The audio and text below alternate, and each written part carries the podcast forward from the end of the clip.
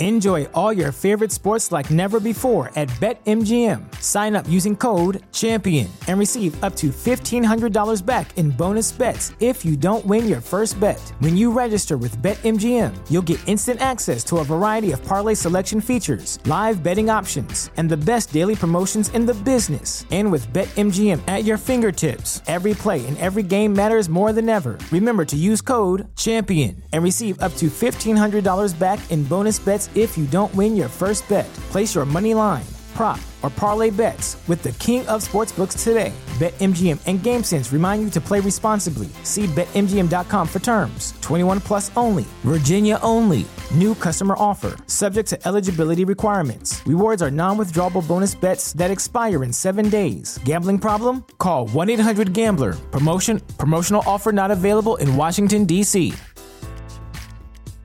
Say goodbye to your credit card rewards. Greedy corporate mega stores, led by Walmart and Target, are pushing for a law in Congress to take away your hard earned cash back and travel points to line their pockets. The Durbin Marshall credit card bill would enact harmful credit card routing mandates that would end credit card rewards as we know it. If you love your credit card rewards, tell your lawmakers hands off my rewards. Tell them to oppose the Durbin Marshall credit card bill. The following production is part of the We Be Geeks podcast collective.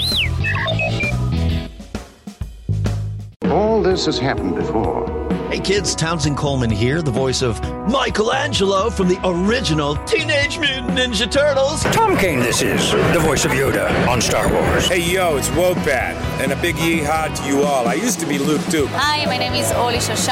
I play Jedi Master Shaak Ti. Hi, Butch Patrick here, Eddie Munster. Hi, this is Jim. Hi, this is Bill Farmer. You're listening to the Neverland Podcast. Welcome to Neverland, to Disney and beyond.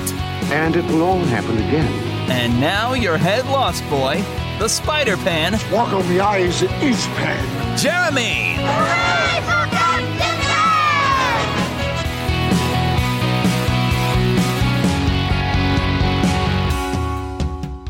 Take your pixie out of your pockets, Neverlanders, and sprinkle some of that pixie dust around. Think that happiest thought. We're flying away to Neverland again. Hi there! So you might be new to the show, uh, so I need to tell you who I am. Although I guess you just heard it in the intro. But I am that guy you just heard about. I'm Jeremy. You can call me the Spider Pan. I am head lost boy around here in Neverland. And I, we sound a little different because, once again, we are on location, so I'm using a different microphone. I'm here with Lost Boy Phil. Hey there. Hello. So we've got actually a lot of things to talk about today. We're going to go visit the trailer park, and I got tons of trailers to go and hit, and we just sat and watched some trailers. Even a trailer that wasn't new, but it's to kind of help you get more knowing what's happening on one of these movies. But we got a lot of things that happened in the in the fandom this week, and uh, lots of things to cover.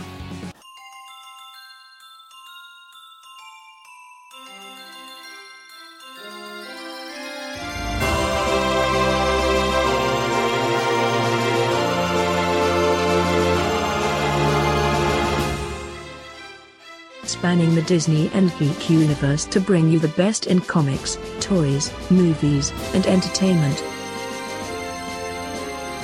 This is news from around Neverland. Uh, okay, well, I'm gonna there's there's some bit of news that I'm gonna save for discussion later, but I want to get up into some actual news. I need to kind of go almost backwards with how I've got it on the computer, but uh, this I found this to be pretty interesting. The headline here, and this was on the Disney Parks blog NBA will resume the 2019 2020 season at Walt Disney World Resort. Woohoo! yeah, that's odd. Now, personally, I'm not a fan of NBA. Me neither, but hey. And it's mainly if, if we had a Kansas City team, I bet you I'd care. Mm-hmm. That's the way I am. If it's not, if, if I only care about my local teams, and if I, if I don't have a horse in the race, I'm not watching the race. I don't really care. And I even uh, when I was uh, at UCM, University of Central Missouri, I was I, I one of my classes we were learning to film sports and I was there filming some basketball games, and I actually cared who won because it was my university team. Well, actually, no, I think this was a tournament, and I don't think I got to watch the UCM team play, but I would have cared who won. But I realized there are so many rules in basketball that I don't understand what's going on, and that whistle kept blowing constant. Like, what do you do? What do you do? You know. I will say this: I really enjoy the game of basketball. Now, I'm back, terrible at back, it. Oh, hey, I, I can't play it, but it's too fast for me. It's just too fast for me. I, I really enjoy watching it. but I can't keep up with it. It's too fast. You barely turn, and, and something's changed. But I know what you from Chicago are thinking. Oh, bull. No, I'm kidding. In reality, that's a really great sport, and I, it takes a lot of talent. And Yeah. you got to be really with Yeah. it, man. But here's what's going on. So it says here gameplay will resume on July 30th with 22 teams, the eight teams in each conference with the highest current winning percentages, and the six teams currently within six games of the eighth seed in either conference competing to determine seeding for the NBA playoffs. The playoffs will feature 16 teams, and the NBA Finals will end no later than October 13th at ESPN Wide World of Sports Complex. Uh, it sounds like they're going to play all the games on resort property. Now, what I but uh, it does say that uh, uh, July there'll be some team practices and games. They're all played at ESPN Wide World of Sports Complex. Uh, also, in, so in the arena, the HP Fieldhouse and Visa Athletic Center. Um, now it says based on current league guidelines, which were developed in consultation with public health experts and government officials, all games will be held without spectators. So NBA's back, but you're not going to be able to get tickets to go and watch a game. But uh, I guess you know it'll be back on TV, so you'll be able to watch. So I'm sure that you know all you basketball fans, I got good news for you. It's back on, and it's kind of cool. They're playing it all in Walt Disney World Resort, but mainly because ESPN, I guess. So I guess it, it does save on travel and whatnot. I don't know why. Don't- LeBron don't have to move anywhere. Didn't he play for Florida? I can't help but think about the Goofy uh, cartoons. Remember when he played? Yes, he play played- basketball. Yes. That's on Disney Plus. We There watched that one the other day, and the, the one guy rooting for the other team, yay, with his little flag. Wasn't there a short Goofy or whatever? yeah, he was a, he was a little guy waving a little flag for the opposite, like the visiting team, going "Go team!" He reminded me of the little king in uh, in uh, Alice in Wonderland. Yeah, me too. Hooray for the king! All right. Uh, oh, yeah. Here's not so great news. Now the thing is, this doesn't give a lot of detail, but uh, I'm once again going to the uh, Disney Parks blog. Uh, the state of California has indicated that it's going to not issue theme park reopening guidelines until sometime after July 4th. Now, Disneyland, they were wanting to open uh, by July, well, downtown Disney at least July 9th, and then they were going to start soft opening really every, all the parks after that. But there's potentially going to be some delays because they need to figure out what those California guidelines are going to be in Disneyland. yeah. And so they can, of course, comply. Because uh, now I don't want to get into the reasons why we seem to be having a resurgence, but let's just say we're having a resurgence. Yeah. Everyone's going to draw their own conclusion of what they think is the reason for having a resurgence and how concerned each individual is. That is up to you. That's not what I'm here for. I'm just telling you what's happening. Okay, so Disneyland's going to get the delay. I've heard something that Walt Disney World might get the delay too because Florida's putting some new guidelines down, and, and I like some of their bars are shutting down and Now- stuff. now, so what Walt Disney- Disney World may have some restrictions So up. You have to check that yourself. I didn't see anything. Disneyland and Disney World, do they have to go pretty much by the same rules or different ones because mm. of different states? different states have different rules. Okay. Uh, Florida has tried to go and like, oh, knuckle down because Florida was starting to have a little bit of trouble too. And I have heard something. Some somebody had posted somewhere about Walt Disney World has maybe changed a little bit because I think Walt Disney World was starting to kind of roll back out and get a few things open, but I don't know things may have altered over there. I didn't see anything over there, but I know Disneyland was Disneyland was open was coming up open later than Walt Disney World uh, and with different restrictions, but with California not going to issue until July 4th, which or sometime after July 4th. They're not going to release their guidelines, which th- I, I don't know. The, the movie Jaws comes to mind, where they like we, we can't open the beach because it's July 4th, right? Yeah. I sounds like California is trying to be, you know, Sheriff Brody, like, don't open it up until we know. What, Yeah. what about the holiday? I don't know what's going to happen. Yeah. So it sounds like they're kind of Marshall Brody, and I don't know. California's got a t- got a tighter uh, population than Missouri. They might have a bit more risk factor of Well, people they they're, they're, sharing they, it. So they have a whole lot of people. It's very, very yeah, so there. you know, we'll we'll just let them figure out what they're doing. But until until Disney hears what California's restrictions are going to be like, they don't know what they're going to be able to do when reopening. But you have to uh, realize they have to deal with, with- they have to deal with the mayor and all that. And the mayor says, "You say barracuda, we say, huh? What? You say shark? Oh, we got a panic on our hands for the Fourth of July. I knew you had to go there. Yeah, knew you had to go there. Of course. Didn't I see something like that? that- Are, are we like in an anniversary? Because it was 1975, wasn't it? For Jaws. 1975. So this is what like the 45th anniversary. No, 40. You know, yeah, about 45th 45th, anniversary yeah, yeah. of Jaws, Mm-hmm. and Fourth of July coming up There here. go. So hey, hey, hey, yeah. I happen to lo- I happen to Jaws is one of my all time favorite movies. I, I have a lot of all time favorites, but that's one of them. That's brother. definitely one of them. You, you, I'm even looking right now. He's got Funkos. He's got the shark, and he's got Brody, and he's got um, the captain, and he's got not Paul Newman.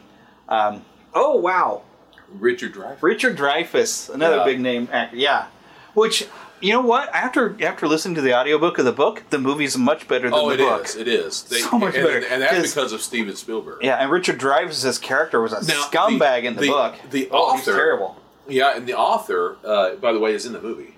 Really? Yeah, you know the reporter. town? Yeah, you know the reporter in the movie who's sitting there uh, talking about the sharks. I haven't seen that movie that many times. I am not a big fan of Jaws. Uh, if you ever see the movie, if you I've, no, I've seen it. it- I even had to watch it in film I'm- appreciation. I'm talking to the folks. You ever Okay. see the movie, there's a reporter who is uh, filming on the beach on Fourth of July, and that reporter is the author of the book.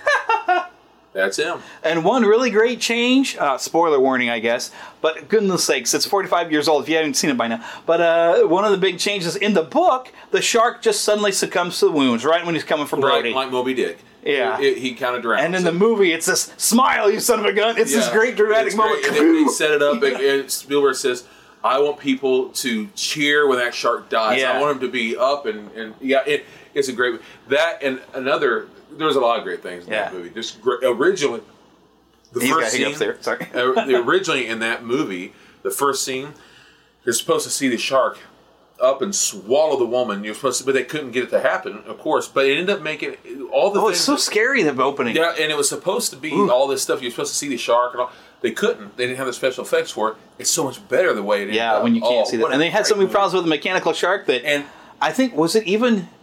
I think. Well, no, John Williams wrote the music. He said the music is the shark, but I think it might have been George that even told Steven, just film it from Yeah, the shark's a shark. perspective. Yeah, it, which made it so. Because when you don't see it, it'll be Oh. scary. So it's It- it- John Williams made that film. John Williams was. made it work. With Spielberg. Oh, says. and I've even heard heard uh, like podcasts when they've kind of. I, there's even one called Blockbuster where they kind of retell the story of the making of Jaws and Star Wars. Yeah. And they, they got people playing playing the roles of George and Steven and John Williams. Where because John Williams was like, okay, I've got the theme for Jaws for you.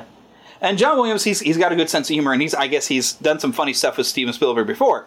But he goes and he plays do do do on a piano. Yeah, he's and like, Steven "What?" Spielberg's like, "Ha, that's funny. Okay, now play the real theme. And John that says, it. that's it. But we start slowly. And as that shark gets closer, because the music is your shark. Because you said you, you don't have your you can't see your like shark, machine. but that music will tell you that thing's coming, and you can't see it, but you know it's there, and that's scary. And that first, the, like the, the Jaws is interesting in that it's a horror movie at 1st Mm-hmm. and then comes this fun sea adventure, and then it becomes a horrific monster movie again. yeah, it's great. And So- the, and the other thing is, is I it's, I'm not a fan of it, but it is a great and movie. then at the end of the film, there, another movie of Steven Spielberg that he did before that was called Duel.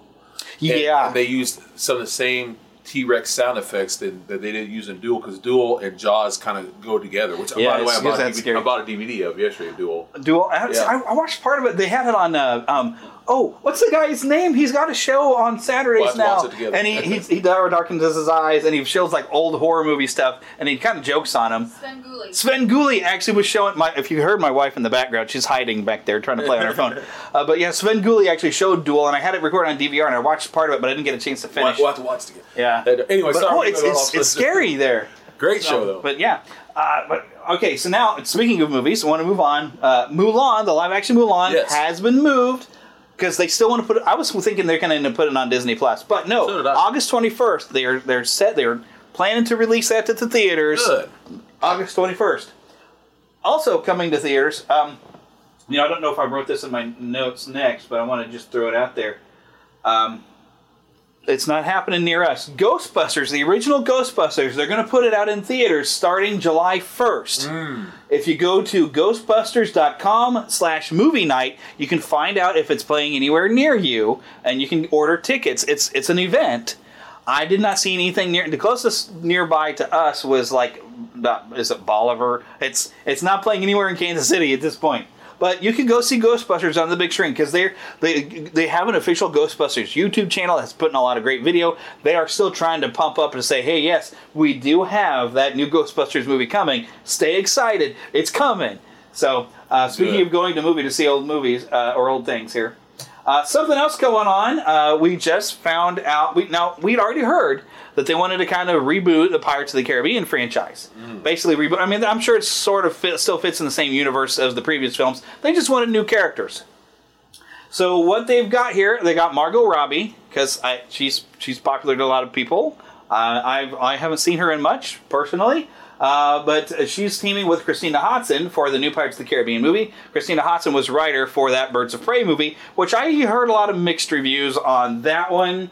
Uh, I'm going to say that that seems probably to set a tone for what they're going for for this new Pirates film.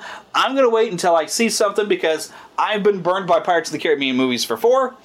There was of those other movies, I liked two of them. Yeah, the first one was pretty good. First one's good, and I kind of like the other one. It, it, did- a lot of the other people didn't like the uh, On Stranger Tides, Yeah. but it felt a little bit like an Indiana Jones Yeah, movie. I okay. What I what I really enjoyed about that movie is the Mermaid and the Missionary. Their story was good. I Mm-hmm. That's what I liked liked- that. that's one I liked about That's what I liked about it. The rest of the movies I could really Yeah, do without. the newer one was okay. It was alright. The newer one was trash. Yeah, I, I, I it annoyed the heck out of me, and I was excited about it because it looked good. But My then least- I was so disappointed. My least favorite had to be the third one. The, the That's the Stranger Tides one. No, no, wait. That was the fourth one. That was the fourth one. So it's the fifth one. The fifth one's terrible. I'm talking Stranger about Tides the, was the third one. the third was one. The one with, they're that one was stupid, but it was kind of fun. the third one. I, I just thought that they made a lot of mistakes, but that's okay. Yeah. It's, it is But what it is. really, the first I- one though was really good. People, people, the thing is, people have been going to those movies really for Johnny Depp. Yeah. I gotta say, I think that's been the big draw. yeah, that's been about all so now you're taking Johnny Depp out. You're putting in Margot Robbie. Does she have the draw of Johnny Depp? I don't know. Yeah, we'll see. I mean, she's a very pretty actress. I've only seen her play Harley Quinn in one. I saw Suicide Squad. That's the only thing I've seen her in, and I think she made a pretty good Harley Quinn. Yeah. Now, I did the this newer movie that they just did, the uh, the Birds of Prey, looked terrible. Yeah, it's not my thing. It didn't. Oh, well. I, I was and I was kind of like, this could have been good, but it, it just didn't look good. I, the after mixed reviews of like, you know, I'm not going to spend money to see this movie. Just it my didn't sound opinion, like it that good. I almost would think this should be a straight to Disney thing. Disney Plus, yeah. and then and then make movies from that. See how it does.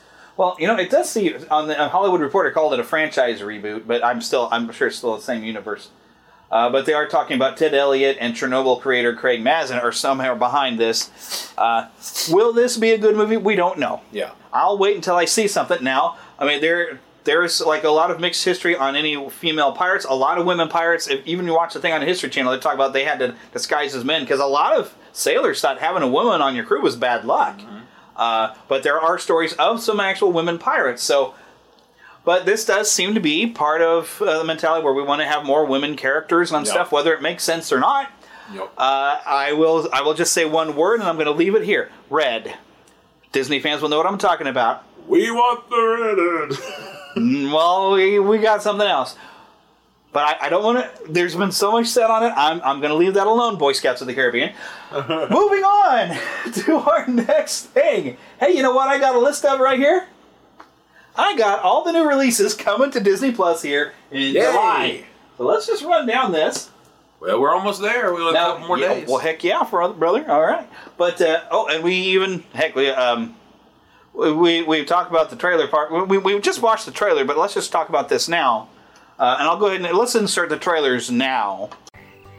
Mama, another gator got in the house. Another gator? Give me that shovel. Come here. Get him, Mom. Get that gator. The Neverland Trailer Park. Ladies and gentlemen, welcome to the show.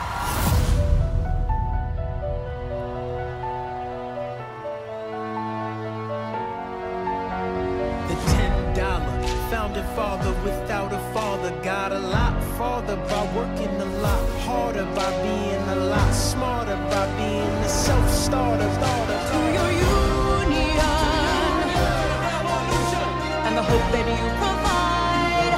You provide. May you always be satisfied.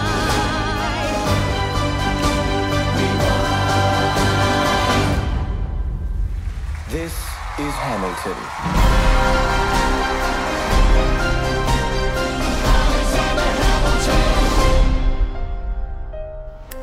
Hamilton. I, y- y- there's no way you haven't heard about this thing. I, I, I'm not going to spend thousands of dollars to go see it. I mean, it's been super expensive. This thing, the touring has been super popular. I'm kind of glad. I, now I hear Disney Plus. They've they've edited it a bit. I don't care. I'll get a chance to sit and watch and see what the big deal is. And I already know I do like Lin Manuel Miranda. Uh, I love the songs in Moana. He wrote those.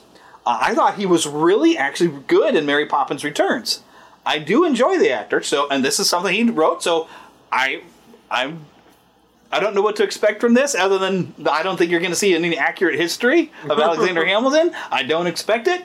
Um, I, I won't get into why it seems kind of odd the style of it, but I'm going to check it out. I'm, you know, I want to see what the hype is about. Yeah. Uh, I'm going to try to not go because sometimes sometimes something has hype so big that my expectations are bigger than what the movie is. Nightmare Before Christmas, I went in there higher expectations than what the movie actually is, and it took me a while to learn to be able to appreciate what it really is. And I do like the movie now, but when I first watched it, I was like, this isn't as good as everybody told me, and it took me a while. Other than the style of it was really neat, but I was like, Yeah. the story it wasn't that. But you, I what getting off track, but Nightmare Before Christmas, I actually like Sally better than Jack because Sally's story is much better than Jack's story. Jack is kind of a, a, a villain until he realizes he's screwed up. And then we get to have Oogie Boogie, who is a great villain too. I love Oogie Boogie. He's just he's just nasty. Uh, plus, I love the guy who does the voice of Oogie Boogie. He's he's been in a lot of other different stuff. That guy is just uber talented. He's cool. I even like him in uh, Let's Make Music Together in uh, All Dogs Go to Heaven. Uh-huh. He's with the big crocodile. Yeah, and I cannot think of that actor's name, but he's such a great list singer. He's just personality. I love that guy. So Oogie Boogie, I love Oogie Boogie. But Sally's what makes that movie for me. She's got a great story arc in Nightmare Before Christmas. Heather wants to throw something in there. I think she just looked up. Yes, I think Heather agrees with me there. Sally's better than Jack. No. I just looked up because you're talking. Oh, well, yeah, I, I always talk fast. You should know this. Uh, my wife is complaining that I talk fast. I know. I purpose, believe me, I slow down for y'all. I really do. But anyways, but so that's when you find the heart of the story. Nightmare Before Christmas is really kind of there, and Sally being is kind of a pivot point for everything. Because don't ruin Christmas is my thing, and Jack ruins Christmas, and I love Christmas. but- unintentionally, unintentionally. because he doesn't think well, things through. He's a man, and like And we screw up. most like well, like with most men, men unintentionally with their big ignorant hearts unintentionally mess up, and it takes a woman to set it straight. right? There we go. Yeah, it kind of does sometimes. There you Yes, go. yes. Okay, but anyway, Isn't that right? let me go and dive in here. Uh, this should have a, a more of a list. All right, so July third, Animal ER. Huh. That I think isn't that that might be uh, a uh, National um, Geographic series. That sounds like I've heard of that before. Like 'cause it's, it's got seasons one and two. The Big so is this, Green. Is this, is this a real like uh, an actual? Real yeah, thing? it's it's it's. I think it's like a documentary. I, I hate like emergency room live real stuff because Yeah. they'll show too much more of a surgery than I want to see. Yeah. So especially when I love animals, I don't want to Well, see them hopefully this wouldn't do that it's children and all. Well, I mean, you know, this is just it's good, you know, information. You get to see stuff happens when uh, with, but it's an emergency room thing where people are going to bring their animals. If something horrible is probably happening to that animal, I my heart can't take it. I'm not watching. Oh yeah. I can't do that. Can you watch Old Yeller? I'm not gonna watch Old, Old Yeller is a good I'm not movie. gonna Watch watch Old it. Yeller. classic. Not gonna happen. What? He's appealing to my wife, and she's can't. She's not within range of the microphone now. I think she's seen it. and I'm I'm not watching it. I've heard how it ends. I love the. The Big Green, which also I think is a soccer movie. Diary of a Wimpy Kid. Roderick Rules. I haven't watched any of those movies. Maybe I should watch one. I've seen the Big Green. Yeah, long time. Oh, the Big Green. I think that's the poster where it has the one kid that's uh, Yeah. in the Sandlot and he's got a soccer The- ball. the kid with- yeah, the one with the red hair. yeah. Yeah, The Sandlot's on there too. I need to sit and watch That's it. a I've good actually never seen it, and everyone tells me I should watch that. that's a fun movie. I've seen bits of it, and it's it's it's it's got They're that killing silly me, Smalls.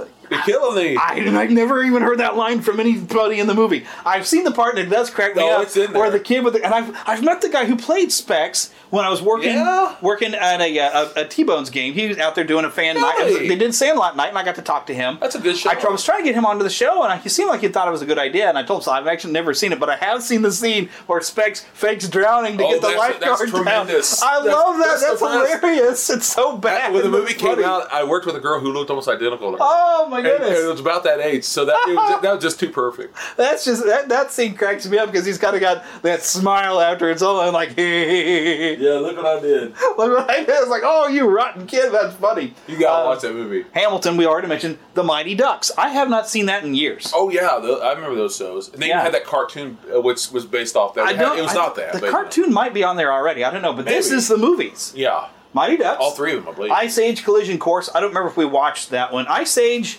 I think really with Ice Age, you could stop with the first movie. yeah, I liked the first couple. Second, your second one wasn't bad. I kind of like it. alright, yeah. Third one was okay. They, they went they went really downhill. But the, I love the original Ice Age. But you also get Ice Road Rescue. That I know is a National Geographic thing. Uh, Race to Witch Mountain, the 2009 version. Ah. I'd like to see the original, but the, Yeah. I'd watch the new one with The Rock. I think- think, I've seen part of it. I don't know if the original one's on there, but I thought I saw it. It might there. be. It might be. Uh, but uh, is that the first one then? I guess Race to Witch Mountain. Then there's Escape from Witch Mountain. Is that the second one? Um, I think they did make two or three of the old ones, didn't they? I they haven't made watched them. two, maybe three, but I'm pretty sure it was two. Escape from Witch Mountain, I thought was the first one, but I could be wrong about that. I don't know. Well, it's uh, going to Witch Mountain is where they're trying to meet their mothership, and then Escape is something else. I don't know. I, I've, heard podcasts try to go through the whole series and talk about it before, but I haven't watched them. Uh, Critter Fixers, Country Vet, Season 1, Gigantosaurus, Season 1, Secrets of the Zoo, Season 3, and Solo a Star Wars story coming. Oh, I worked hard to have that own that digitally. I, for one, liked it, despite having I the fire alarm pulled in the middle when I was watching it in the theater. Oh, oh, I enjoy Solo. I would like another Solo movie. I'd like a Yeah, sequel. too. I would like to see that. Yeah. Yeah. So please, please make another one. Okay. Uh, pre-opening report from Disneyland. I have no idea what that is, that's, but I'll watch that one. Diary of a Wimpy Kid: The Long Haul. I have a feeling all the Diary of the Wimpy Kid movies are coming. I think I've seen that the well, the original might be up there already. Disney Junior Music Lullabies: Lost City of Machu Picchu. That's I think an older movie. I have to look into that one. Uh, the Musketeers at Walt Disney World. Oh, that's fun. I've seen those before. That should be fun. Yeah, Super Robot Monkey Team Hyperforce Go. I remember that was a that was a Disney XD show. That sounds Wild Chile season one. Wild what? Chile. You know Chile, the country Chile. Oh, okay. Wild Congo season one. Ri- Wild Sri Lanka season one. You can learn a lot of stuff about the world. You, you know, you can learn a lot actually on there. I've even been learning. I've been watching. Uh, Bill Farmer has a great show, A Dog's Life Oh yeah. where he goes all these different dogs that do all these different things and like rescue dogs. I, that was pretty neat. Oh, we were yeah, watching that one yesterday where they had rescue dogs where they learn to smell smell a human for when like an earthquake or something bad happens and people are buried in rubble. How they train oh, dogs Oh, that's awesome. to find you. That's wonderful. Oh, it was it's so neat. All the different th- things, and we even got to watch the dogs that go that that, that are make companions for cheetahs at zoos. Like the Cincinnati Zoo. Awesome. Heather really wants to go to the Cincinnati Zoo to see their cheetahs and stuff. I've actually and a bunch of of stuff they got at the I've actually Zoo. thought about getting a dog because dogs are pretty great. I've thought about getting a dog for me because I have I, I suffer from seizures. Yeah. And Maybe I've- you should have one. And To, I've thought about because they, they actually do have specially trained dogs. Yeah? For such, and I've thought about it. I, I really do love doggies. I do. Yeah, but it's if you haven't watched it, Dog's Life. It's hosted by Bill Farmer, which who doesn't love Bill Farmer Oh, anyway? he's great. You know, you And he does. He play sometimes he'll he'll Pluto bark at a dog. Yeah, sure. Because he's now he's Pluto too. Of course. So his, his goofy voice will come out, and he always has fun. Where they say whenever they mention, well, my dog's a little goofy, he goes, my dog's you know. of course. That was my worst goofy I've ever sounded. But, okay, anyways, moving along. July 31st. This is a long, long list. Alaska Animal Rescue, Animal Showdown, Best Job Ever, Big Cat Games, that might be fun, Cradle of the Gods, Destination World, Dr. Oakley of the Yukon Vet, Fearless Adventures with Jack Randall, Hidden Kingdoms of China, that sounds fun, Hunt for the Abominable Snowman, India's Wild Leopards. It seems a lot of uh, National Geographic content. Yeah, this, this is the last of July. July. 30th. July 31st. Uh, Jungle Animal Rescue, Kingfisher's Lost Temple of the Inca, Marvel Funko Seasons 1 and 2. Oh, that sounds fun. I don't know what that is, but I'm there. Marvel Funko. Hey, you know how I feel An about animated Funko. series that looks like Funko characters Hey, would be you kind know of how I fun. about Funko Pops. Hey. yeah, you got a lot of them too. Yeah. uh, Muppets Now. Hey, guess what? We got a trailer for that one too. Yeah, we do. Yeah. A Disney Plus announcement with Kermit the Frog and Joe from Legal. Wait, what? Uh, Joe, we're shooting something here to help spread the word about how the Muppets are creating an incredible new show for Disney Plus. Mm-hmm. I'm listening. Hey guys! Oh, hi, hi! It's gonna be wild and funny And it's going to feature some new friends. Friends like. No details about celebrity guests or content may be proffered at this juncture. Uh, But Joe, look, I, I was just going to show everyone. I thought Whoa, we whoa, could whoa, go. whoa, whoa, whoa, over my dead legal briefs. You look gorgeous, by the way. I wasn't fishing, but I'll take it. What can I say? The Muppets are getting together to make some fun things for Disney Plus. Is that what you want me to tell everyone? Perfect. What do you mean perfect?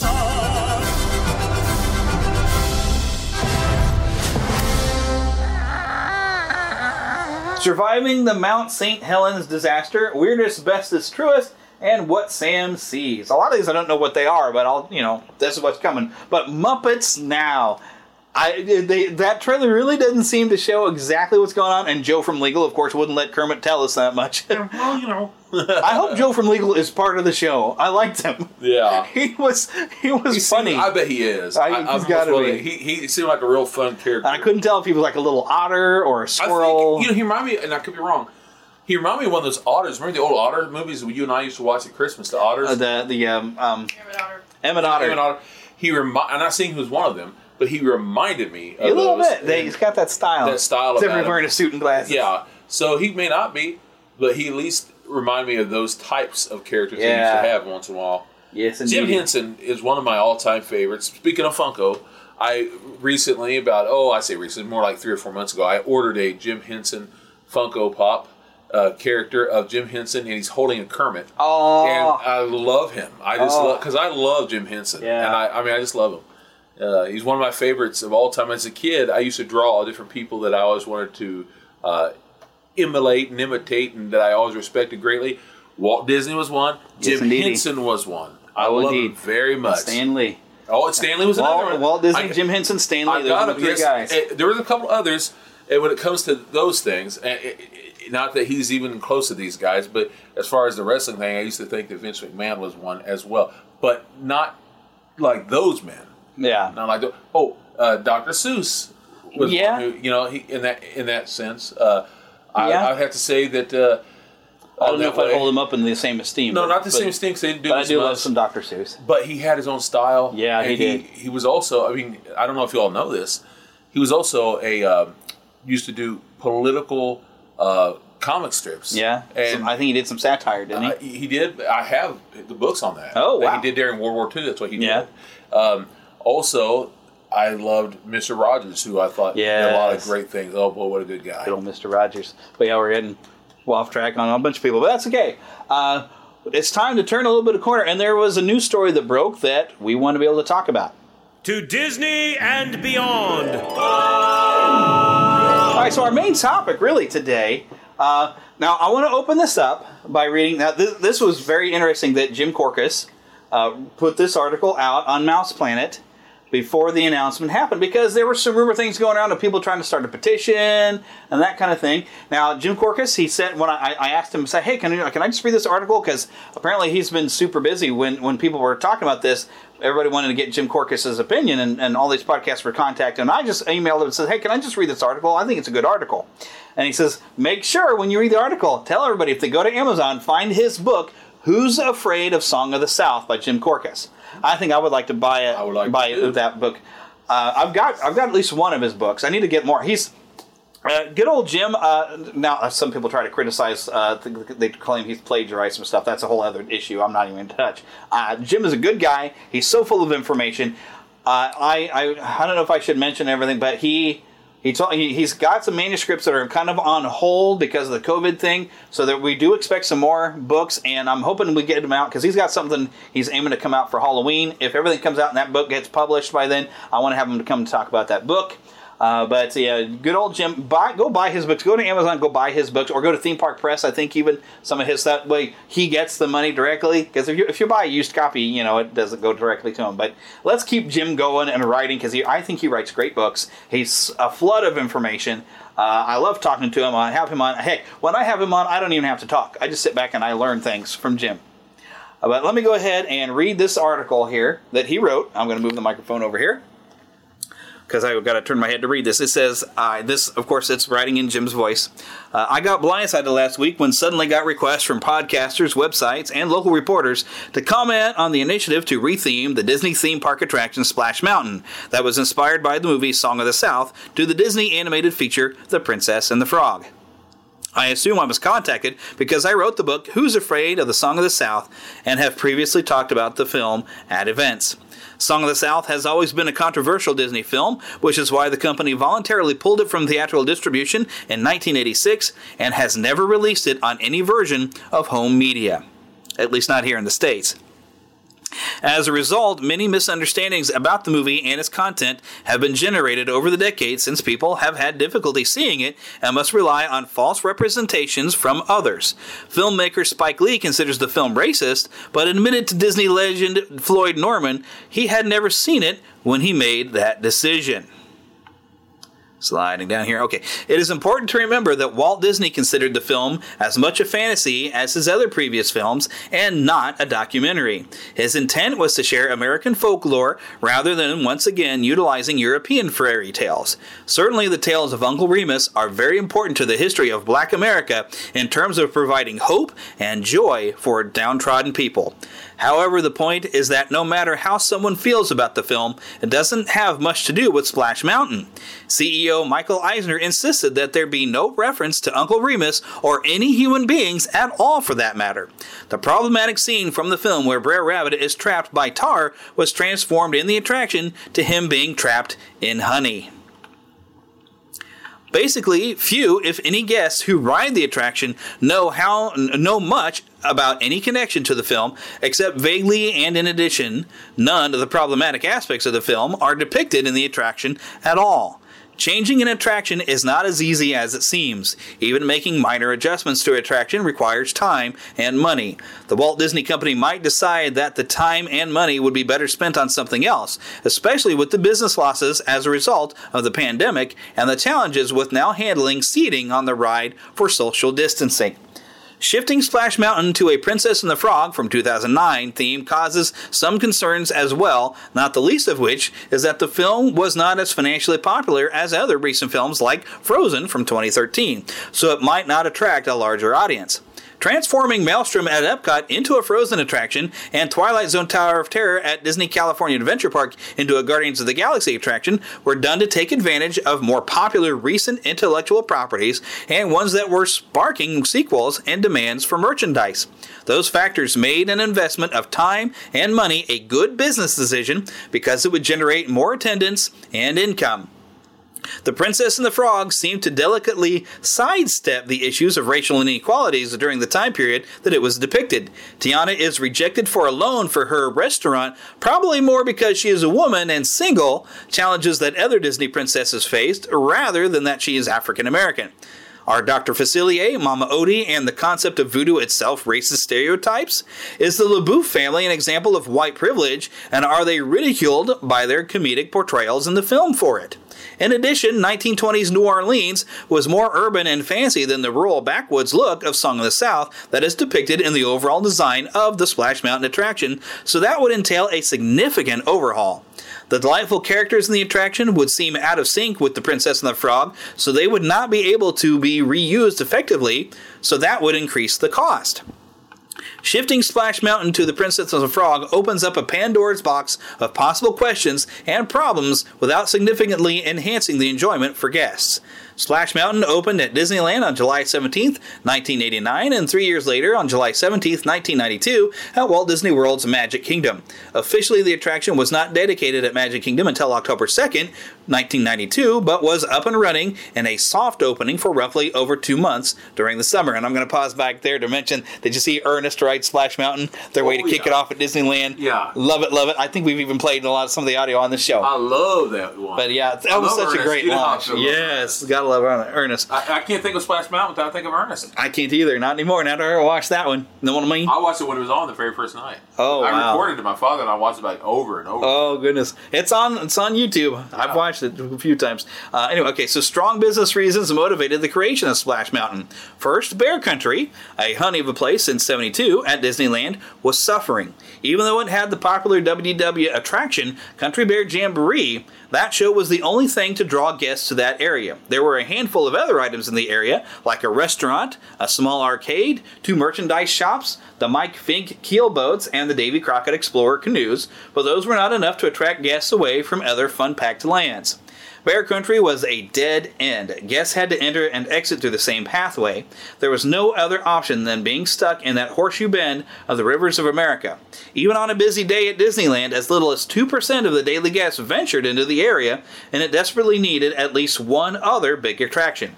Second, executive vice president, basically head of Disney Parks and Resorts, Dick Nunis, had been had long been lobbying for a water flume ride. Six Flags Over Texas got a log ride in 1963 from Arrow Development, who had created many of the Disneyland rides like the Matterhorn bobsleds, and it was instantly popular. The Calico Log Ride, whoops, I went too far. Uh, no, no, no, sorry, pausing on the looking. Okay, there you go. The Calico Log Ride, later read. Whoa, what just happened? Crazy computer. All right, so we were talking about the Calico Log Ride, which I think is the one they were talking about in Texas. Let me. Wow, okay, it, it, it accidentally scanned me all the way down. Okay, there we go. All right, laptop, and I'm using my finger on the thing, and so all right. But let me continue reading. Sorry. The Calico Log Ride, later renamed Timber Mountain Log Ride, at nearby Knott's Berry Farm, was designed by Bud Hurlbut and was a themed experience to capture some authentic aspects of the California logging experience. It opened July 11th, 1969, with actor John Wayne taking the first ride with one of his sons, and it was a huge hit that remained so for decades. Young Tony Baxter skipped school to be there on opening day and to check out how the ride worked. Like how the logs were pulled down, pull, pulled up an incline without chains. However, the more Nunis argued that other parks had long flume rides, and the more the Imagineers argued back that it was the very reason that Disneyland shouldn't have one, because Disneyland was different. Third, the Tomorrowland's attraction, America Sings, had opened June 29th, 1974, with much hoopla to take advantage of the upcoming bicentennial celebrations. Utilizing the Carousel of Progress stage, and audio animatronics Eagle and Owl took guests on a tribute journey through the Great American Songbook, as performed by a large cast of audio animatronic animals. I wish I could have seen that. I've, I've gotten to hear the audio. Yeah, it sounds like a lot of fun. yeah. And it's got Burl Ives Oh, in there. Burl- you know how I love Burl Ives. Yeah. He- his voice, he, he's, he's such character. Yes, indeed. He just loved Ives. Yeah. I've seen bits and pieces. I saw a video of it. Yeah, I think I've seen some video. Yeah, on YouTube, and it was. I loved it. And it's, you know they can't get good quality video because it was 1970 something. yeah, so it's it was well, it's seventy six because it was the bicentennial year. oh yeah yeah yeah, the yeah. year I was born. When they because they had it out right in time for it. yeah, Cool. Yeah, Mickey and all. Yeah, it was great. Yeah. Uh, is- yeah, and, but we'll, we'll get into why that's important As, in a bit. as I was sure. a kid, I remember seeing uh, pictures because we had all the records and all of different things, and that was on there, parts of it. And I remembered as a kid seeing the animatronics of Mickey and Goofy and others.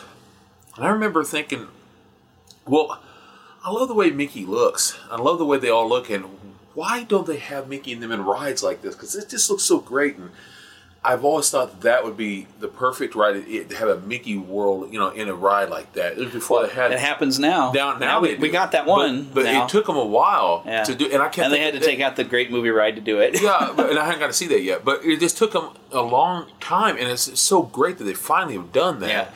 They, I don't think they ha- should have necessarily taken that out to do it. They could have put it somewhere else, but still, the point is, is that Although I, so I- it looks really neat. I want to there's so much that it, it, that it's, it's a shame that it's taken us all to figure that out. That Mickey is one of the biggest stars ever. I mean, Yeah. you know, Truly. age doesn't take him around. Truly. All right, so I got to figure out where I left off now. Uh, la, la, la, how? Okay.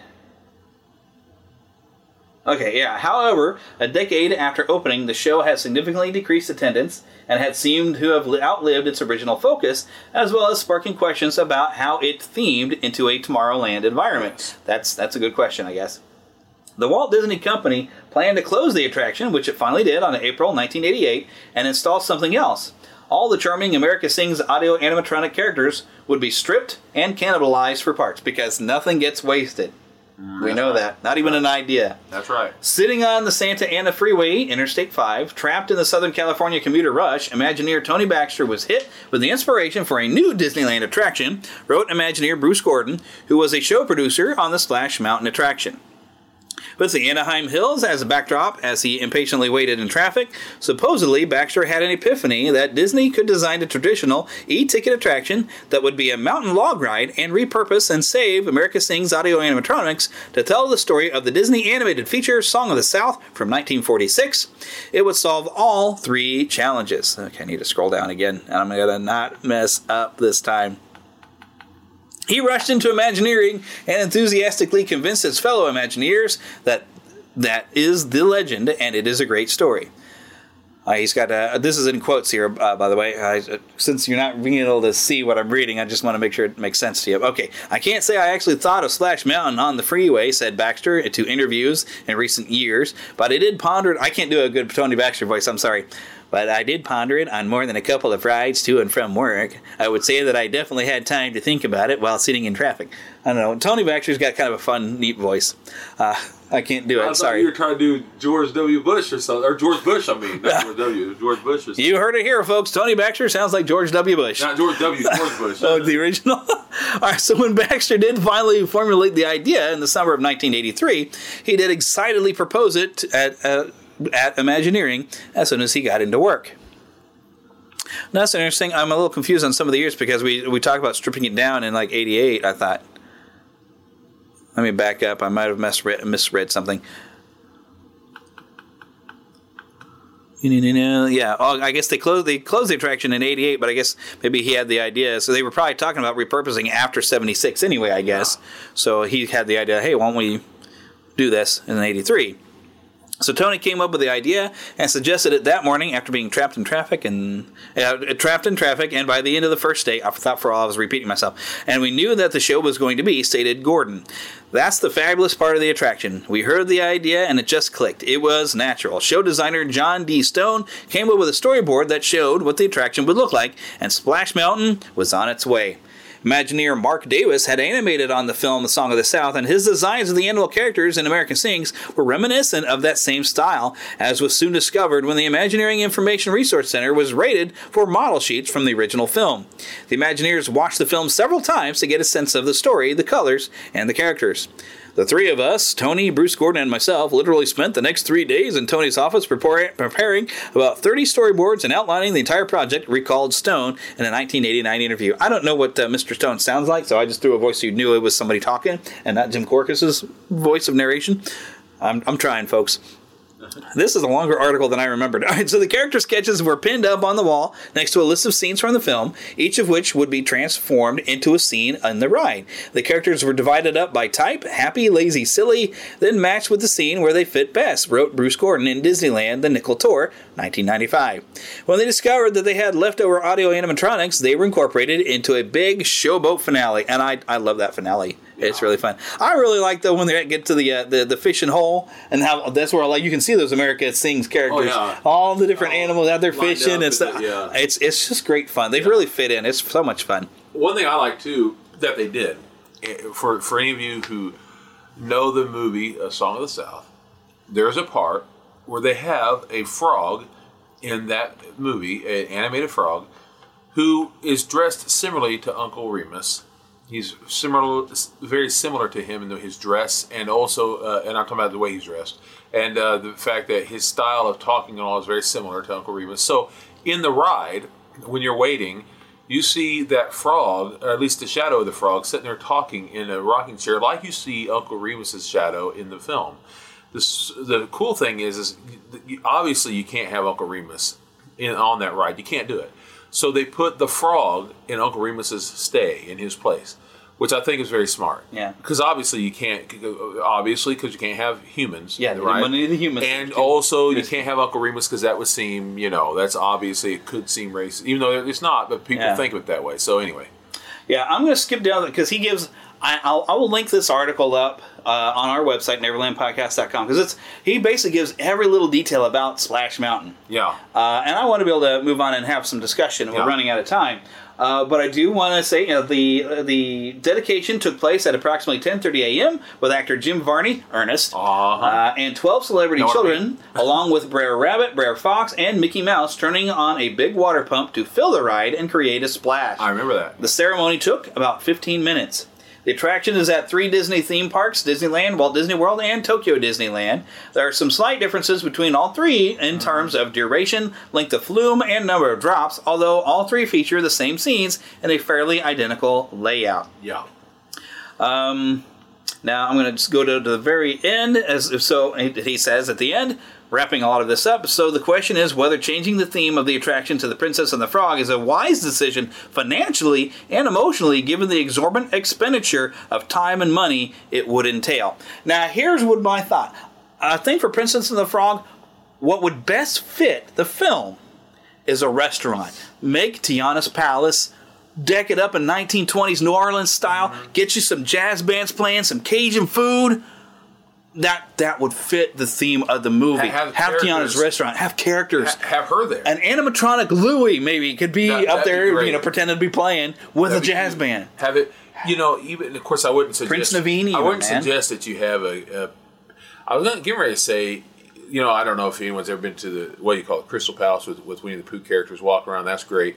I haven't been there myself. But it's pretty great. You have Winnie the Pooh characters walking around, Winnie the Pooh, Tigger, Eeyore, and, and, Win- and Piglet. Problem is, you couldn't necessarily do that with Louie because it's such a big character. Yeah. you couldn't. I don't. An I don't animatronic of Louie playing trumpet? and you could even That'd have fun. a little light come up on. Uh, what was the character's name? The Oh, the little firefly. Firefly in the Yeah. s like a dome sky, Yeah, and have Evangeline and Raymond. Raymond, Oh yeah. yeah. Oh, Ray and Evangeline could Yeah. be like two big You dots. have the- yeah, you- but you could Oh. even have an animatronic thing of him at, at some point, Mhm. lighting up, talking. You know, it'd be great. But live music and even sing songs from the movie. Yeah, yeah, you could have that would be fun. That would be a fantastic attraction. So why? Oh, go ahead. I was gonna say I know what's happening, and I, I get it right now. Oh, go ahead. You, you go ahead. The question becomes then, all right, and he mentions Maelstrom, and I, I, I totally agree with Jim on this. Maelstrom was struggling. I enjoyed Maelstrom, and I don't I don't know if Frozen necessarily fits at Epcot, Yeah, but I, I understand the reason because Frozen was big, yeah. and so putting in something like that would yes make a bigger draw than Maelstrom had. Last I heard, Splash Mountain is not struggling. No. It doesn't make sense to make the change from a business perspective. It only makes sense because of current events. And now Disney says that they've been working on this for a year, but you know we've had stuff within the past year with. Uh, I don't. I really don't want to get too much into stuff because social things. Yeah. because you tick off half the people no matter what you say. yeah. I just want to look at the perspective. It doesn't make sense to take out something that is popular to replace it because you're afraid some people might be offended. Well, in reality, you're going to offend, as you just said. You don't halfway offend someone anyway. Yeah. People are going to be offended by the changing of it. Yeah. Well, they're not Some so much offended, but Well- they're they're saddened by Well, it. well, that's what I the mean. thing. Well, but that also because there's people who are claiming to be offended by saying, "Well, the ride is just racist." How is the ride racist? Can you explain that to me? what happens is usually by people who go through hearsay. But you mentioned That's Spike, true. You mentioned by Spike Lee a while ago. Yeah. Uh, Spike Lee had never seen the movie and yeah, claimed it was racist. because he didn't know any better. That's and what- most people don't know the ride that's- has to do with the movie. That's uh when someone doesn't know any better, the phrase is ignorant. Ignorant doesn't mean stupid. Ignorant just means you just don't know. uneducated. Right. Uh, but if you have been educated incorrectly and told that you someone could tell you you're stupid. For instance, I use the word stupid. If someone told you you're stupid, they're incorrect. You're not stupid. Yeah. You're But if that's if you heard that all the time All when the you're a kid, you'd start to believe it. yeah, it. you start to believe it. I thought that- that. I think there's a lot of stuff in our society that people get told, Yeah. and they start to believe it, and they build prejudices, even though they're not true. Yeah, exactly. I was told that about myself. That was that was wrong. It- it but you start to think it. For instance, the film "Song of the South," one of my all-time favorites. It came out until I was ten years old. It was 1986 Christmas. It came They, out, they put it out in theaters again. and, yeah. and I saw it. My grandpa was one of his favorites. Now I remember watching it on TV. I can completely understand where people would think that, uh, especially if, if I happen to be black. I could understand that if people had told me that's what it meant. But I will tell you this: I was four years old. I remember seeing it at the theater. I was uh, actually no, I was three. I was three, just getting ready to turn four. But I remember seeing it at the theater. In fact, that year, two movies came out that I remember seeing, and that was the first time I really remember seeing. I had seen them before, but it's the first time I really remember seeing uh, black people. And one of them was because of uh, Lando Calrissian, because that was the year that uh, it was 1980. It was the year that Empire Strikes Back came out, and the other one was Uncle Remus, and I loved Uncle Remus. He was like a hero to me because I have a big imagination and I love stories. Yeah, and he was a great mentor. Oh, yeah. he was teaching moral lessons to two boys. yeah, That was. I don't know that that had been done so much that you had that much of a respected type character. That he was he was Yoda. yeah, he was. He was Yoda, and I, I think the guy actor's name was James Best. Am I correct? I, am uh, looking it up right now. No, James Best is from the Dukes of Hazzard. Oh, that is the Dukes of Hazzard. Oh, and Andy Griffith show. He was on both. yeah, yeah. All right, let me let me. Uh, But I can't remember what his name was right now. But I do know this: that uh, as a kid, I always admired him, admired him greatly. ah, I'm gonna have to find. I, I'm- I'm on songofthesouth.net uh, right now. I'm looking for the guy's name, but uh, that actor, Walt pushed for him to be one of the first African Americans to win an Oscar, Hmm. and they gave him an honorary one. Good, well, good. At least they gave him They that. gave him an honorary because, and the guy's performance is great. He's Oh, the yeah. voices Makes of all the of Brer Fox, Brer Bear, Yeah. Brer Rabbit. He did all those I voices. the way he talks. And they, whoa, whoa, whoa, whoa, what'd you say? He's so He- great. The guy was so talented, Yeah. and Walt And pushed all for the that. singing. Hey, to Oh. this, rather Zippity Doo Dah is one of the biggest songs that, that of ever. That is then. that is some serious Disney history, and to take that out of the park, that would be like taking "When You Wish Upon a Star" and say we're never going to play that. We're not going to play it in front of the movies. Yeah. We can't have that anymore because it's offensive to crickets. I even heard it was kind of fun. Disney, the Disney Story Origins podcast is like if you listen to Geppetto in that movie, that's not an Italian sounding accent. It's terrible. It Yeah. really is. So that'd be like Pinocchio is now offensive. We can't do anything. Jiminy Cricket is now gone. We cannot have that song anywhere. That's kind of what they're doing. in the film, in the film of Song of the South, I'll tell you this: when you really watch the film, first of all, know this: it is not pre Civil War; it is post Civil War, which means after. Also, when you watch the James film- Baskett. That's James why Baskett. confused. Also, if you watch it, the film, one of the main characters in it that you don't see very much in the movie because he's only in the beginning and the end, is the father of the young boy, and the father actually leaves the South to go out and talk against against the people uh, who who speak of Southern things, uh, saying that the race about racist things. So you don't see all that; they don't talk about, it, but you know that's what he's saying. I didn't know it as a kid. I didn't know it until I was older. But the fact is, is that's what he's saying. He's talking against their own old beliefs. All the people, all the black people in that movie, are not slaves. Yeah, they're not They're sharecroppers They're and stuff, sharecroppers and stuff. So And because of the fantasy that Walt Disney wanted to create, yeah, they're going to show where they're singing, and he even got he got some of the best African American at the time singers. That, Yeah. that group that was singing in that movie, well, they were famous at the time, and Walt made even more. Put it out there. He wanted them to sing some old spirituals that they used to sing. He he brought that culture to What about everybody. that wonderful woman who won an Academy Award for Gone with the Wind, who, by the way, is in that Yes. Mm. movie? In that movie, and now both of those films are being seen. Yeah, and I've never gotten to see Gone with the Wind. Oh, it's, it's a good movie. She did great, and now she can't be seen on both of those. I can't think of her name right now, so I, but I don't want to get it wrong. But she's she wonderful. actually, I think, did get one. Well, here we go. In 1948, there it is. The honorary Academy Award was presented to uh, James Baskett for his able and heartwarming characterization of Uncle Remus, friend, oh, excuse me, friend and storyteller to the children of the world, and Walt Disney's Song of the South. 1948. That's when it was. But I, there's a whole thing on the songofthe.south.net about James Baskett.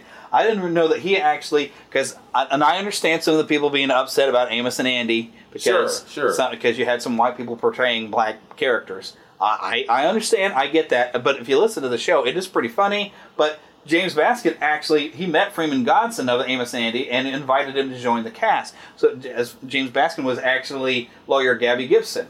And he Oh, got yeah, national reputation and roles in such B-rated movies as Harlem in Heaven, Straight to Heaven, Policy Man, Comes Midnight, and Revenge of the Zombies. Revenge of the The Zombies in 1943. That's a great- So James Baskin has a lot of pedigree, and he but he's he's so good in that movie. Yeah, he's a great But actor. everybody is afraid of it now. Oh, So that Jim Korkis, who is afraid of Song of the South, available on Amazon.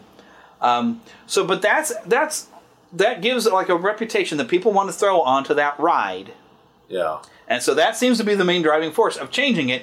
But it doesn't make sense to change a popular ride into something that I mean, the, let's say the movie didn't really make money. Although I like the movie, No, it is too. a good I don't, movie. I don't. I don't hate it. I love the villain. Actually, he's yeah, a great Dr. villain. Facilier was oh, and his voice, the guy who voiced Oh, I great. love that actor. And I want to say right now, whatever Disney does change it, you know it's going to be a great ride. Oh, sure. Even when they change Tremendous. it. Not going to say that this wouldn't make something wonderful I like out of it. movie, yeah. It will be a great ride if they change it, but it doesn't feel necessary to change what already is a great and ride. it's not.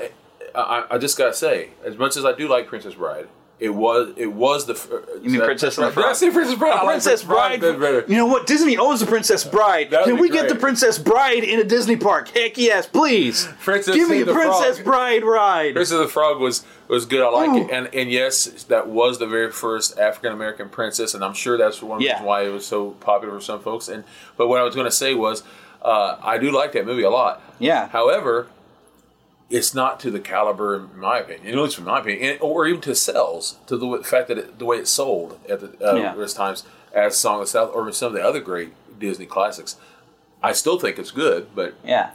I, I really films. enjoy it, but you know, Ray made the movie for me. Ray was such a great character. Well, I was going to And, say, I, and we were even talking about this before. Tiana, I think she's a great role model character because she wants to work hard. She's got some lessons she needs to learn throughout the movie, but but her work ethic and stuff is amazing. Well, just one year later, they brought out a movie that outdid that movie as far as sales goes, and that is uh, Tangled. I love Tangled. Yeah, And you know what we get? We get a bathroom for Yeah, Tangled. That's yeah, it. that's what I'm saying. Are you kidding me? That's what I'm saying. Was- Granted, I, I would love to see it because Uh, it's the tower. I'm talking about, but as Yeah. sales, Yeah. sales alone, sales alone. Tangled is. it, it shows you, and and to this day, people still talk about that movie. So that I'm just saying that to me, I know that money isn't everything, but it, it shows you what people like. It shouldn't all be about social reasonings. Yeah. That's it, all. it should, yeah. But oh, I don't know. Have we talked about this other Pixar movie coming? It's been moved to November twentieth. Oh, I yeah. Because before that. we get into this, uh, I think we mentioned Mulan getting moved. Yes. But uh, speaking of uh, good, you know, because we want some more uh, Disney characters, Pixar characters of the African American. Here comes a great one. This I'll looks great. this. Let's. There was a great trailer this week. Let's listen to the trailer. A new one just dropped even today, to, like yesterday, before I record this. Soul. Music moves people. I'm Joe. I teach middle school band. Music is life. You just need to know where to look.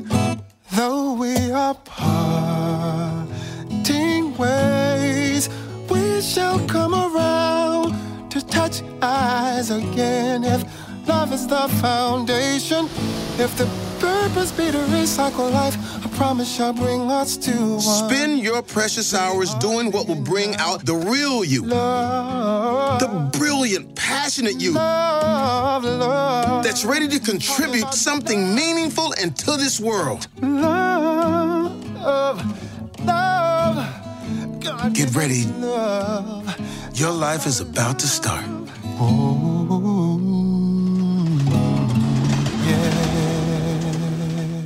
Now, this one doesn't show like what the main parts of the movie like they previously shown where he's where the Joe, our main character, is to die, and the adventures he has of showing a Tina Fey character how great it is to come to Earth because she's like, oh, I don't want to go to Earth. I think it's wonderful here. But this all this one gets the feels. This trailer, Sure. with like family and the and the importance of music, and because he's a music teacher and all you know, like he wants to play music for people, and and you, you, you even get to see like generational like his grandpappy, grand that's what he's Yeah. grandpappy teaching him some music, and then he's passing it on to this little boy, which I figure is his son. I love the family aspect Yeah, of showing. I love the music aspect. You want some good African American characters. Soul's going to bring it this November. And this is I am be- so excited. And keep in mind, of course, now I tell you this because I'm a pastor. This is just fantasy. This is not a biblical thing. Right, I'm, I'm right. explaining this to you because I don't want people to come for this. Oh, this is what really happened. This is a, not a biblical thing. This is fantasy, but it's fun and it's a good It heart. It's And, a good oh, heart. And it's great okay. heart to this. nothing wrong with that. But it's just going to be a good, fun fantasy, and it does look really good. I this can't wait to so see it. good. This I'm, Oh, I'm excited. yeah, it was- Uh, was but it I know Jamie it's- was it? Jamie Foxx Jamie is playing Mr. Joe in That looks here. really good. Oh, I'm I'm I super love that excited. he's a teacher. That he's a, yeah, and he's teaching music. That looks fun. Oh, I'm I'm very excited for this movie. good music teachers. And I hope that maybe you know this maybe this will be a big one because I I hope so. honestly I feel like Pixar is making better movies than Disney is. is. Oh. Hate me if you want to, but I think Pixar has been better over the last few years than what Disney has put out. And when we take an, let's take an example, Artemis Fowl. I didn't get to see it. I think it's worth watching once, but it was Foul. It was okay. that's actually what we called last last episode, with Artemis Fowl. Yeah. Now, of course, that's live action. Now, Disney animated. You know, I haven't seen Frozen two, and I haven't bothered watching the making it because I haven't. Yeah, because it seemed I I might sit down and watch it because I have access to Disney Plus. but all right. you know, some of the later Disney, you know, and I think there's still there's still good movies. The Disney animation is still putting out good stuff, but Pixar is just making better movies and has been, I think, for a while. Pixar always, and even stuff that people people are, you know, The Good Dinosaur. A lot of people didn't really care for that one. I really think it was good. It's very different, but Pixar always, to me, knocks it out of the park the way I think old school Disney did. And so personally, I really like Pixar movies better. And so this, I hope this does sell well, and I would like to see Soul somehow or another being brought. And I think bringing it into the parks in the form of music would be perfect oh, because from what we've got of this movie, music and family seems to be a good heart of this movie. I'd love some good music stuff from Soul popping up in the parks after this movie comes out. I assume maybe in a, uh, if nothing else, maybe in their little um, parade or something. Oh, a Soul parade. That sounds like March that down through New Orleans Square. That would be awesome. Over in Disneyland. Heck yeah. I bet that would go over like gangbusters. Yeah, that'd be great. You heard it first here, folks. Disney, if you're listening to me at all, man, I tell you what, get a parade of Soul marching around, and they might even be working because you know they're going to be having stuff in the parks for Soul. They'll be promoting the movie, but a parade, Soul themed, just you know, just a, even a little thing with some music style from Soul going through New Orleans. Soul food. oh goodness, that that could be great. But so basically, we'll leave it. You know, tell me what you think. You know, with Splash Mountain, do you think it's a good idea to change it? I mean, not whether or not you'd be excited for Princess of the Frog, because I think we would be excited. Disney making anything Princess of the Frog, we're probably going to be excited because Oh, oh, Disney's yeah, going to make that's- something cool. It's just should they change it from Splash Mountain or should they make something new? My personal Yeah, thing would be a restaurant would be amazing. Have it next to the ride. Yeah, put it in New Orleans Square would be great because it would fit so well in there. Yeah. So yeah, Yeah, absolutely. That's that's my personal opinion. I would prefer to see something that I feel fits the movie because they're going to have to try to come up with something to make Princess of the Frog fit what's already there, built for Splash Mountain and to retheme. You're going to have to fit something, and it won't. It's gonna it's gonna be awkward.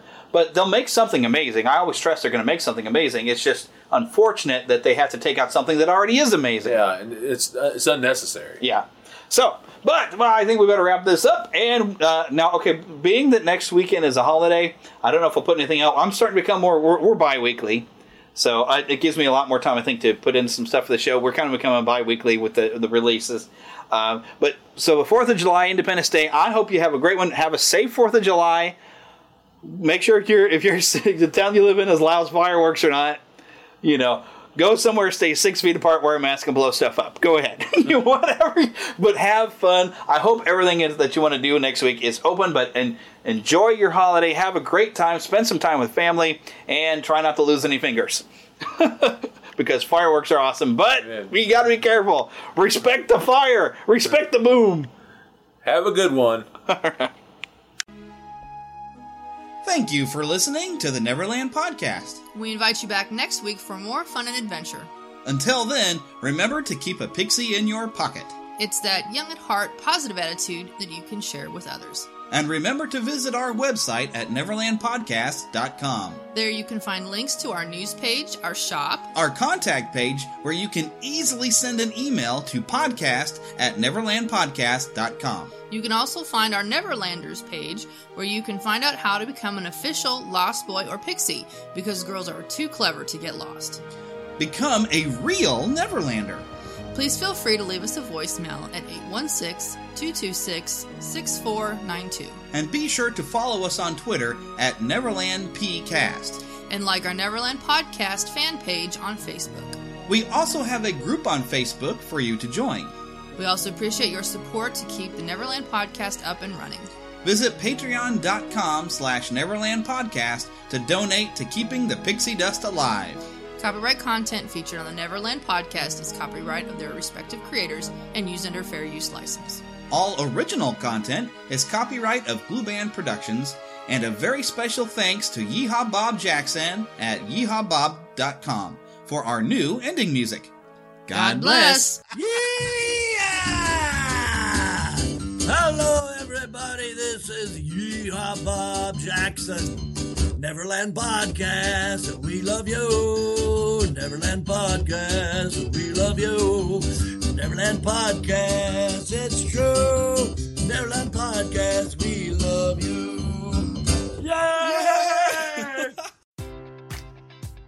Enjoy all your favorite sports like never before at BetMGM. Sign up using code CHAMPION and receive up to $1,500 back in bonus bets if you don't win your first bet. When you register with BetMGM, you'll get instant access to a variety of parlay selection features, live betting options, and the best daily promotions in the business. And with BetMGM at your fingertips, every play and every game matters more than ever. Remember to use code CHAMPION and receive up to $1,500 back in bonus bets if you don't win your first bet. Place your money line, prop, or parlay bets with the king of sportsbooks today. BetMGM and GameSense remind you to play responsibly. See BetMGM.com for terms. 21 plus only. Virginia only. New customer offer. Subject to eligibility requirements. Rewards are non withdrawable bonus bets that expire in seven days. Gambling problem? Call 1 800 Gambler. Promotion. Promotional offer not available in Washington, D.C.